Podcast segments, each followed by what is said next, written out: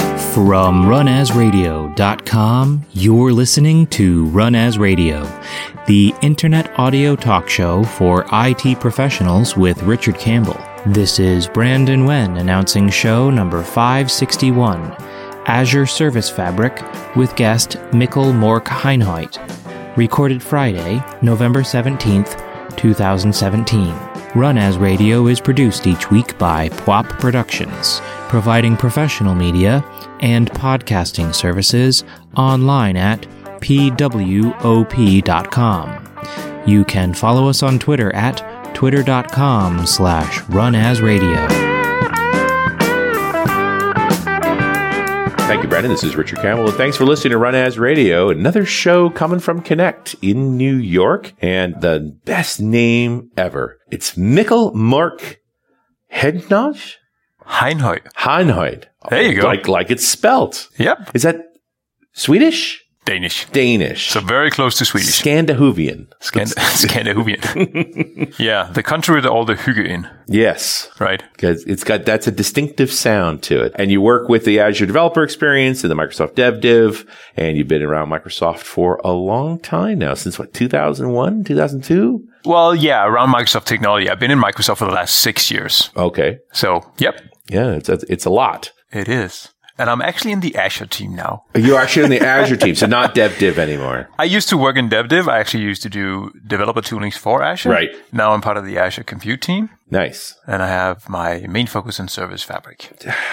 And Service Fabric is one of those things like we've heard it talked about. It makes a great slide Yeah. because it seems to be everything. Yeah. it is. It's a lot of stuff. It really is. This is something that Microsoft itself depends on. Yes. So t- talk to us about this. So what is Service Fabric all about? At its core, it, it's a great orchestration platform Hmm. for running high distributed, high scale applications reliably. Okay. Across data centers, across the world kind of thing. Yeah, even that. Mm-hmm. So well, the way that Microsoft relies on it is that we have a lot of the the worldwide available and highly available services that services you actually sell. runs in Azure are being run on Service Fabric. Right. So I have a show, you know, from the week before about Cosmos DB. Cosmos Yes. DB depends on Service Fabric. Cosmos DB runs on Service Fabric. Okay. That's interesting to know because that's their whole claim to fame is so you didn't want to scale out your database, right? Your, your Mongo implementation or something. So you simply flip over to Cosmos and now you've got it anywhere in the world, geolocated, read from the nearest node, right to a common node, like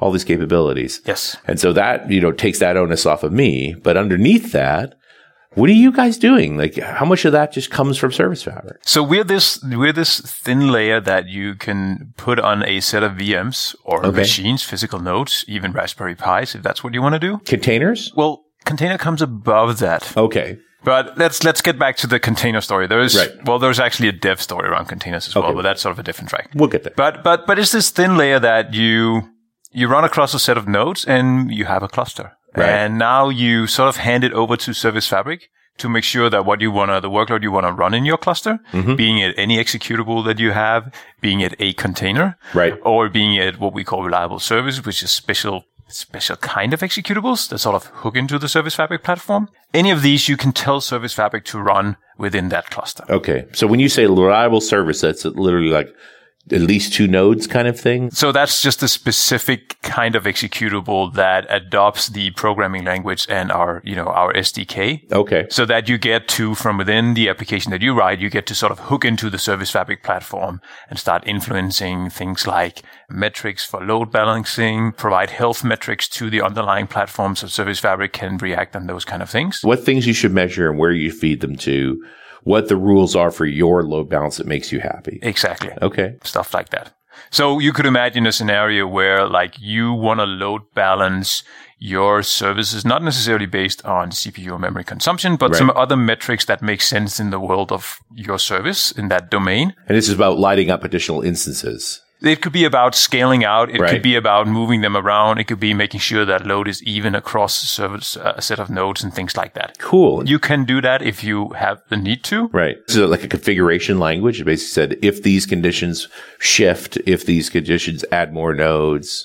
Yeah, stuff like that you Mm-hmm. can build around your cluster. Interesting. But but you can do that. But we do see uh, most of our customers in many scenarios are most successful if they don't interfere with how Service Fabric would like to run your service. right. You know better than I do. Exactly. It will figure out how to run best and how to run things reliably. Okay. Are we really in the pursuit of the 100% uptime type thing? Like, are there cost levels of reliability? It all depends on the, well, of course, it depends on the reliability of your code. I Right. mean, we can't do a lot about that. No. But then there's the reliability of the underlying machines that you run your cluster across. Right. Mm-hmm.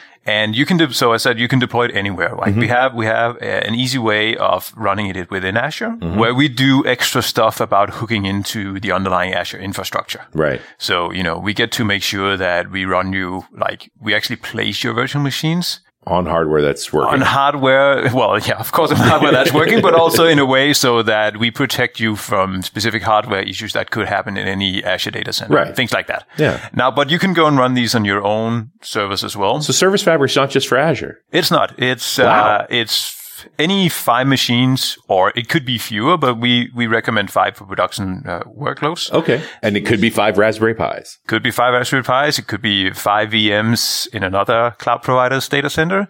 Could be five physical machines in your own data center. Right. So this gets to this idea of cloud as architecture as much as cloud as product. Yes. Mm-hmm. Yeah. Yeah, that's a good point. Yeah, and apart from the choices of where to run it, we also support running either on Windows or Ubuntu. Okay. So even Linux, Windows workloads, we do all of these. But specifically Ubuntu. Specifically Ubuntu at this point in time for Right. Linux. We're looking into enabling Rail as well. Right. But yeah, so that's that's a point in time thing of where we are right now. Well, I'm sure it continues to evolve, but it's Yes. it's an interesting idea because you have Azure Stack out there. Yes. Mm-hmm. So that's always been the thought of, okay, if I really want to have my own cloud architecture, I'll buy Mm-hmm. Azure Stack and it's just an extension of Azure effectively.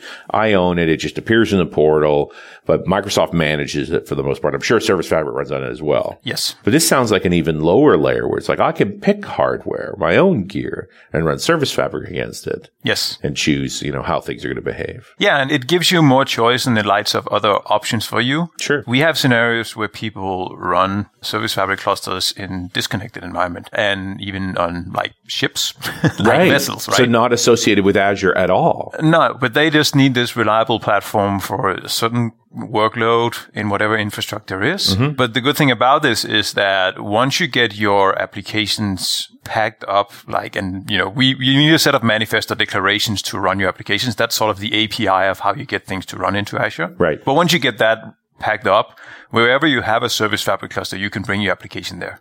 So even scenarios where you want to run it in cloud and on-prem or different places, Sure, this idea of bursting to the cloud or failover to the cloud. Exactly, disaster recovery scenarios and Sure. things like those. Yeah. So you have that option to just go, okay, well, we're normally running on prem. Oh, we're hitting saturation of load. Let's start shifting some of this load off to the cloud. Yeah. Let's shift all of it to the cloud. Yeah. Our, our data center's in crisis. Our backup strategy is the cloud. Shift all the workload over. Yes.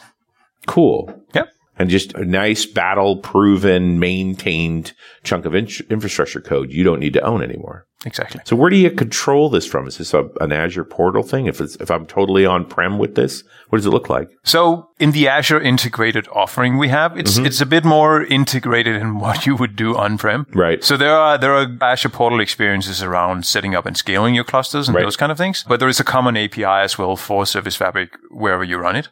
And to interact with that API, we provide uh, CLI tooling, Right. uh, cross-platform. We provide PowerShell, for PowerShell, you, yeah. and of course we have the REST APIs, and we also provide some UI management thing we call the Service Fabric Explorer, which is basically just a web-based explorer to get insight into what's in your cluster, scale things, failover things, you Right. know, all these kind of stuff. So, and in the end, the, the Azure integrated experience is just calling into those API layers anyway. Yes. So, but you now have direct control over if you want what is your gear. Yeah, we want to, I mean, we want to give you a good experience of doing this in Azure, Right. but we also want to give you a unified experience I think that's the more important thing, actually. and other places. You don't want a trick that's in in the UI in Azure that I don't have access to on prem. Exactly. Yeah. So you want the same behavior in either case, even though the UI may not be the same, the capabilities are the same. Yes. And in the end, if you're doing it on prem, it should all be PowerShell anyway. In fact, it should all be PowerShell for everything.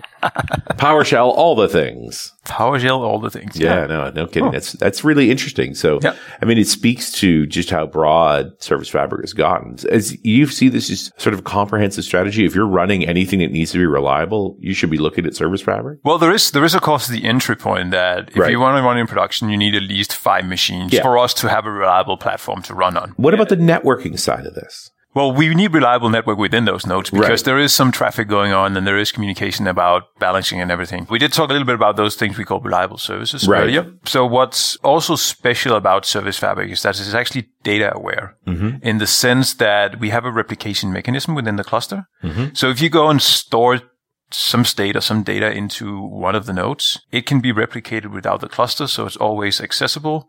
And even if services move around, they can, you know, they have the data available locally Right. to serve you there. So another, you know, another layer to the whole reliability and availability of what you run, but now with data as well. Right. And that's actually how Service Fabric itself works, which comes back to the requirement of five nodes running in production. Right. Like we have, I mean, a lot of the, a lot of the things we do in Service Fabric is really built around our experience of running things in Azure. Right. Like there are certain min bar of things you would have to do to actually claim that you do run reliable. Right. So that comes down to this, you know, we need at least three copies of the data we store. And the reason we get to five is if you have one node in down for upgrade because you need to upgrade the operating Right. system, something else, Now you're down to four. you are down to four. So you can still afford having another node go down, Yeah. but you still run reliably. Right. You have a fail. So, you know, so all of these things is sort of, you know, almost built into the platform in how we do things. Mm-hmm. Even when we do upgrades, we, we always do rolling upgrades. So Right. let's say we have the five nodes in our cluster and we either need to upgrade service fabric itself. We need to upgrade the configuration of how it runs or we need to upgrade an application running on top of it. Mm-hmm. We go one node at a time. We put in like let's call them think times or whatever you want to call them. Right. You know, whenever we have upgraded one node, we go and monitor and make sure that your process and your application is actually running, that it's still healthy. And let's say after a five minute timeout, configurable value, we move on and start upgrading the next one. Right. And if through this upgrade anything bad happens, we roll everything back to the previous version you had. now, when do you shift the workload over? Depending on the different workloads you have, if it's just a, we call them stateless, so a workload that don't care about data, Right. where each copy is sort of like a cattle, Yeah. we take them down. So let's say you had like two instances running within a cluster and we need to upgrade them one by one. Okay. We move them over, we do the upgrade. So we make sure that they move around and you still have those instances of your applications running while we do the upgrade along, along the cluster. Right. But I mean, I'm thinking about the five nodes. Yeah. You, so you're going to, you upgrade, you take one out of the pool, you Yeah. upgrade it. Yes. You take the second one out of, you don't put the first one back in the pool. Or Oh yeah, you? we do. We So you put the first one back in the pool. back in the pool. and then we then we monitor the cluster for a period of time. Right. I think it's like 15 minutes in the default. Okay. So there's one node with a new version running on it. Yes. And it's part of the workload. So some people are seeing the new version, so to speak. Yeah. So it requires you, and it also requires us because that's how we upgrade Service Fabric. Mm-hmm. So if you always have to like you need you need two upgrades to break compatibility. Right. And again, you have to do these things to actually be able to run reliably. Sure. And that's our experience. This isn't new to Service Fabric. If you were running without Service Fabric and trying to do rolling updates, you've got the same problem. Exactly. I mean, I've, I've built systems, dealt with systems where we literally took one by one, leaving them out of the pool till we got to 50%, and then we flopped. Yep. Now move the workload across, then upgrade the rest. Yeah. So that everybody was on the old experience and then everybody was on the new experience. Yes.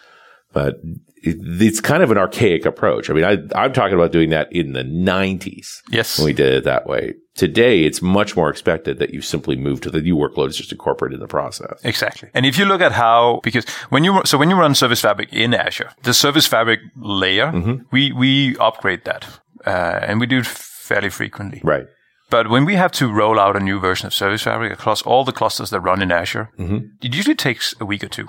Really? So it's just happening steadily all But the it's time. yeah, and it's it's a combination of the safe deployment process that we follow within Azure, Mm-hmm. and you know based on our experience of how what works and what doesn't work. Yeah. So we've actually started now incorporating that even in the blog post. so we put out a blog post saying, "Hey, we started releasing a new version." Right. And a few weeks later, "Hey, we've done releasing the new version," and people was like, "That's but." Isn't that you know? It's it's a strange thing. People have to like get used to that. At how The it works. reality that it runs that long. Yeah, but for us to go across all the clusters, across all the data centers, across all the regions, across the globe, and take nothing down in the process. and don't take anything down in positive, but keep you running, keep you reliable, and you get the new bits, you get the new features. That's that's how we do it, and it works. Nice. So, what is the load balancer in that equation? Is this all software driven stuff, or do you have a hardware load? If it's your gear, like, if, do I have an F5 that I can command around? Or? You can do that, Right. And it's very much up to what your workload demands. Service Fabric understands that. Well, so, yeah. Again, so the individual services you would run into your in in your cluster, they would they would be the ones that expose the endpoints that they would need. Right. So a usual, a common pattern when people build a service or an application on top of Service Fabric is that they, they also build some sort of gateway into the cluster. So Right. basically a small stateless service that takes care of the routing so that you don't leak that inner implementation of what's actually the different services in the cluster Mm-hmm. to any external client. But all the external client has to c- care about is contacting this gateway that actually runs in the cluster. It does the rest. And it does the rest within the cluster. So normally it's a soft gateway, but it could be a hard gateway. It could be a high gateway. That's right, true. Right. So concepts like naming resolution and Right. service discovery that you might have heard in talking about other orchestrators, container orchestration, all of these things exist in Service Fabric and Right. it's part of that. And if you just want to bring container workloads to it, we can do that. Mm-hmm. So you can basically run anything you want. Yeah, you have all the choice in the world. Yeah. Uh, Mikkel, give me one moment here to pay the bills.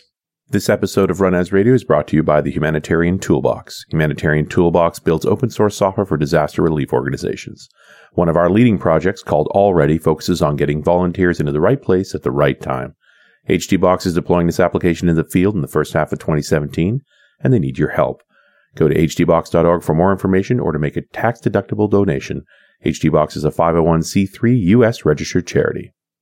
And we're back. You're listening to Run As Radio. I'm your host, Richard Campbell, here with Mikkel talking about Service Fabric. And we're here in New York at Connect.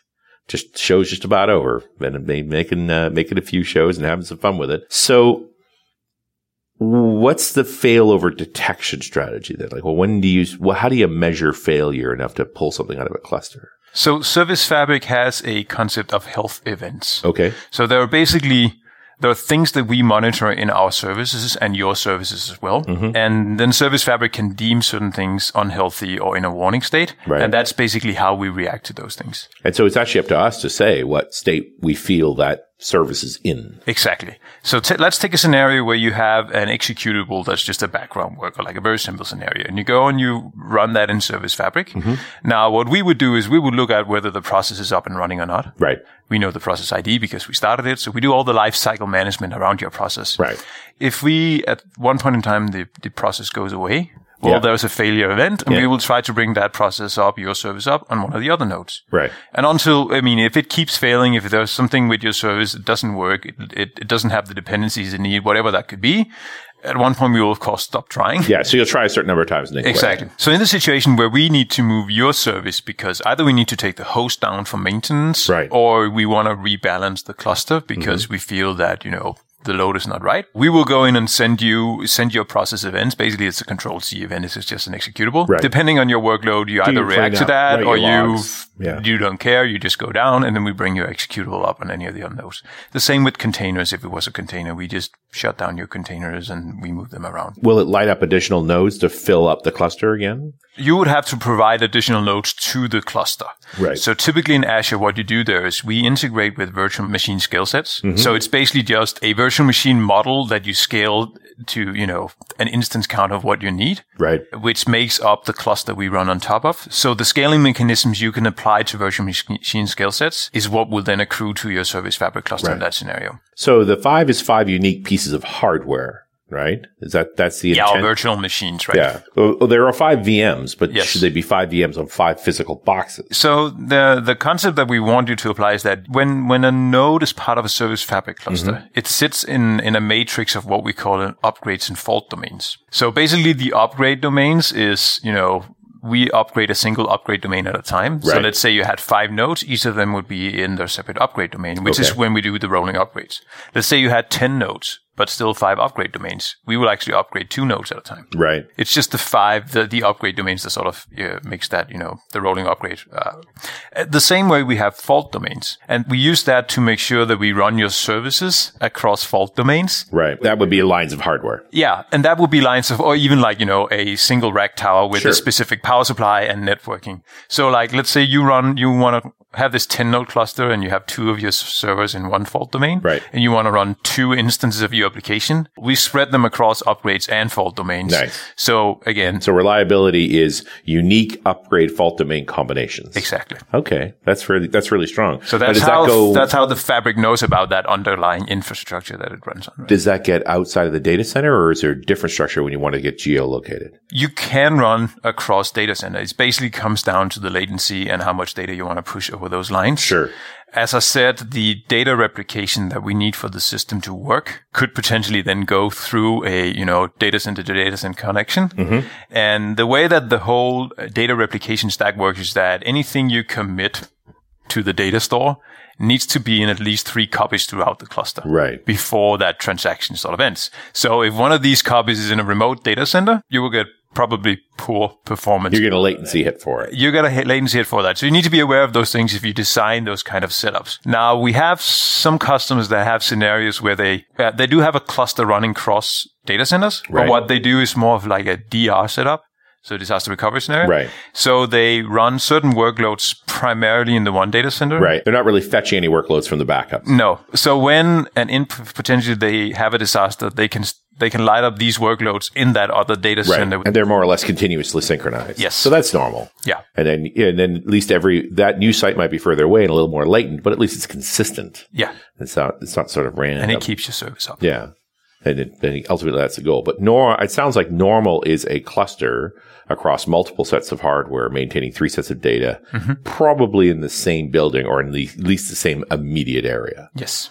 I mean, we might want separate racks, separate PowerPoints, separate AC channels, but if you're at, at that scale, what I like about this is because you're just defining the upgrade groups and upgrade domains and the fault domains, you don't actually have to get into all that really. You need, you need to know what the hardware is, what the options are, and you simply define it that way. Yeah. Are there templates for a lot of the configurations? Like the sort of standards that I, I want to work from that Yeah. come from Service Fabric? Yeah, there are both. If you want to do deployments in Azure, we have lots of. So all deployments in Azure goes to the Azure Resource Manager Right. or ARM. So there are templates out there for different configurations of Service Fabric clusters. And the same way when you do an, uh, a standalone installation, so an installation which is not in Azure, there's Right. simply a configuration manifest that you use when you set up your cluster that defines the placement of, you know, uh, these nodes in the different fold and up the update domain. So you have to tell Service Fabric how that works. And of course, you can update that configuration at any point in time if you change the physical layout of things Sure.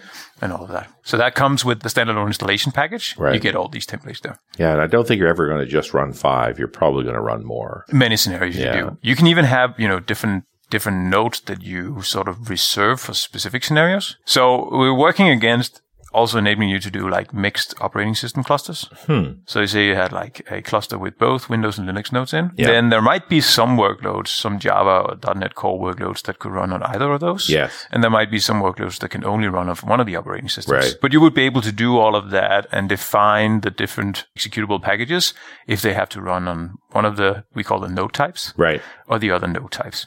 But node types could also just be uh, networking configurations around nodes. Mm-hmm. So let's say you sort of reserve a set of nodes that have like pub- that are publicly exposed, but then you also have a set of nodes that are not publicly reachable f- by network connectivity, but Right. only between those types of nodes. So if you have these typical, you know, front and back end scenarios, you can even do that with front and back end cluster or node pools or node Nice. types within a cluster. And then that also gives you nice security boundaries for a bunch of things. right? Exactly, Like, it sort of- does. And you just tell Service Fabric where you know where your services are allowed to run, Right. Or even if they have the run on the same node. And it sounds like something I could automate a lot uh, extensively too, if I wanted to have self provisioning for certain tasks. And Yeah. there's any number of ways you could go with that. yeah, there are some there are some interest scenario. Typically, we see that around uh, IoT or in you know uh, when SaaS providers use our product. Mm-hmm. So imagine that you're a SaaS provider and you provide some online software service, and maybe you you know you sell like different tiers of that. The way you you would use the service fabric platform is that you you go and deploy what we call an application which is basically just a collection of executables or services you can then put these application definitions into your cluster and then you can provision new instances of them Right. so imagine a scenario where you're a SaaS provider and you, you, you have this offering. The way that you could scale out in those scenarios is basically whenever a new customer comes along, you just give them a new set of executables Sure. for their scenario, right? And then you can have like more or few of these depending on the features you want to light up Right. within that. And the same for IT scenarios where a new device just creates a new instance of a specific type of application that you already have in your cluster. Right. So those, you know, the provisioning scenarios and, and scaling scenarios can be automated in that way as well. Yeah, you build your own cloud if you really want to. Yeah.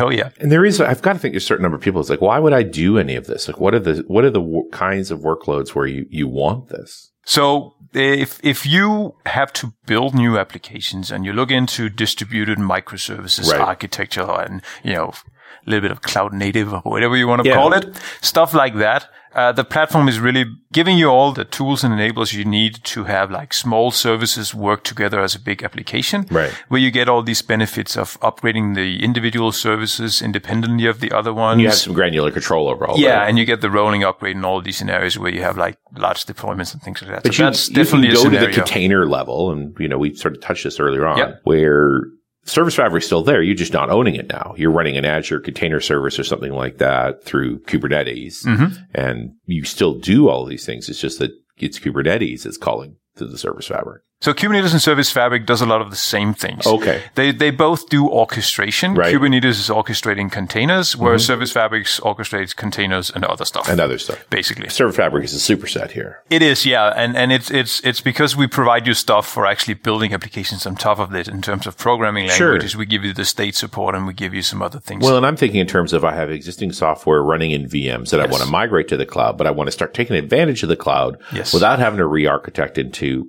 containers. Yeah. And that you can do. If you don't want to go down the container route, mm-hmm. we see some customers do that, you can simply just bring your executables into Service Fabric. Right. So that's, that's, that's the difference between what Kubernetes can do and what Service Fabric can do. Sure.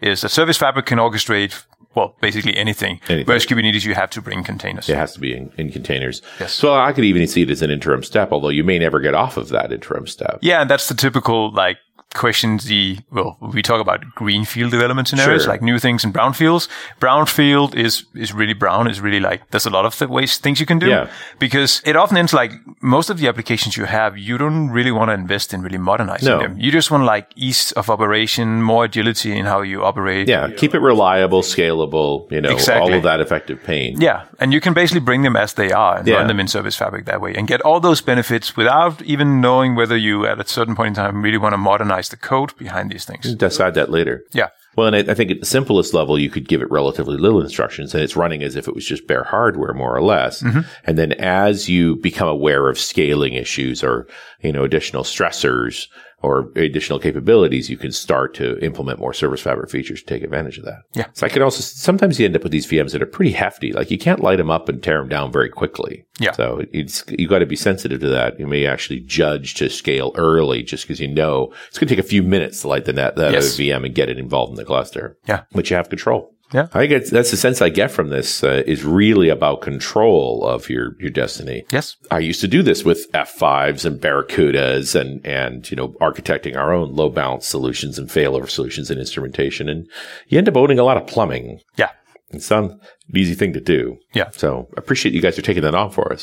well, you're welcome. Yeah. And I think we really, I mean, we really uh, strive to make sure that we give you an integrated platform and experience around this. Mm-hmm. So you don't have to go and, you know, pick a lot of different tools to get all this going. Right. There's sort of an integrated, like, a little bit of prescriptive way, you can say. Sure. But with all the knots and handles, you would need to configure it for your specific uh, use case scenario. That's and again, whether on premises or running in Azure. I mean, I like that symmetry that then, oh, we don't want to provision more hardware. The contract's coming up on this data center, and you know we're going to be delayed a year. Can you move? Yeah, you can move. Yes. Right. You don't have to reinvent that architecture in a different cloud. Yeah. Anything else? Did I miss something important here, uh, Michael?